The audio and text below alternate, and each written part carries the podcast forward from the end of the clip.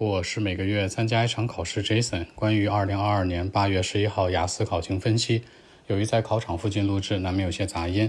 首先听力，今天听力的题型有一个很大的变化。第一部分上来呢就是填空加选择，而且是填空加单选加多选，大家一定要注意它的一个变化。第一部分呢是旅游相关，填空加选择。第二部分呢是电流介绍，是个填空。第三部分学生讨论问题，选择加匹配，这个部分呢很多人审题审不完，跟不上，一定要注意，全是选择题。第四个部分呢是医院修建花园对病人的影响的相关内容，是个填空。整体来讲，大家注意刚才说到的第一部分一定要高频留心。第二呢是阅读，三篇文章，第一篇文章是植物气味，第二篇文章是气候变化研究，第三篇文章呢是破译古书的手稿。主要题型呢是选择、判断、匹配还有填空。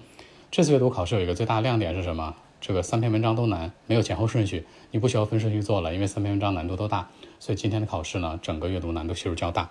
第三个内容写作，小作文是一个 mapping 地图，讲的是这个小岛上面的一个火山，一个小镇，它上面有一火山，就好比说像这个日本现在的这个是吧，要喷发那富士山一样。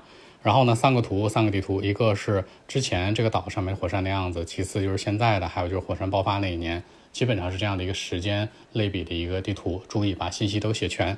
其次大作文，今天大作文是一个综合类的题目，既让你分析原因，又讨论它是好坏。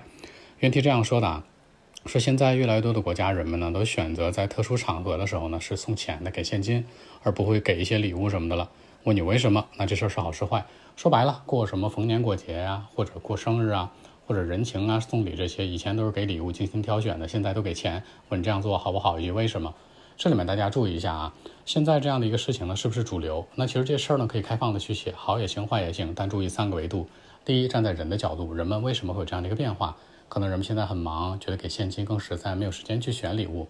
第二，礼物本身它的价值，现在人们都不缺东西，所以说这礼物可能没什么实际的价值，还不如给现金。第三，最重要的是站在全球的角度去想，不仅一个国家这样，可能很多国家都这样，说明 globalization 全球一体化的一种文化意识的共鸣嘛。所以说站在这三个维度就行了，那讨论的是好是坏去讨论一下，可能相对来说呢好坏参半，偏好一点更好写。其次为什么这样做，大家注意一下，可以站在人的角度内因分析，为什么这样做？因为现在人们都很忙，没什么时间去筛这个筛那个，不如直接点实惠点，给你点现金更 OK 了。所以说是这样的一个情况。那今天整体考试呢难度系数加加加，非常难。更多问题微信 B 一七六九三九一零七。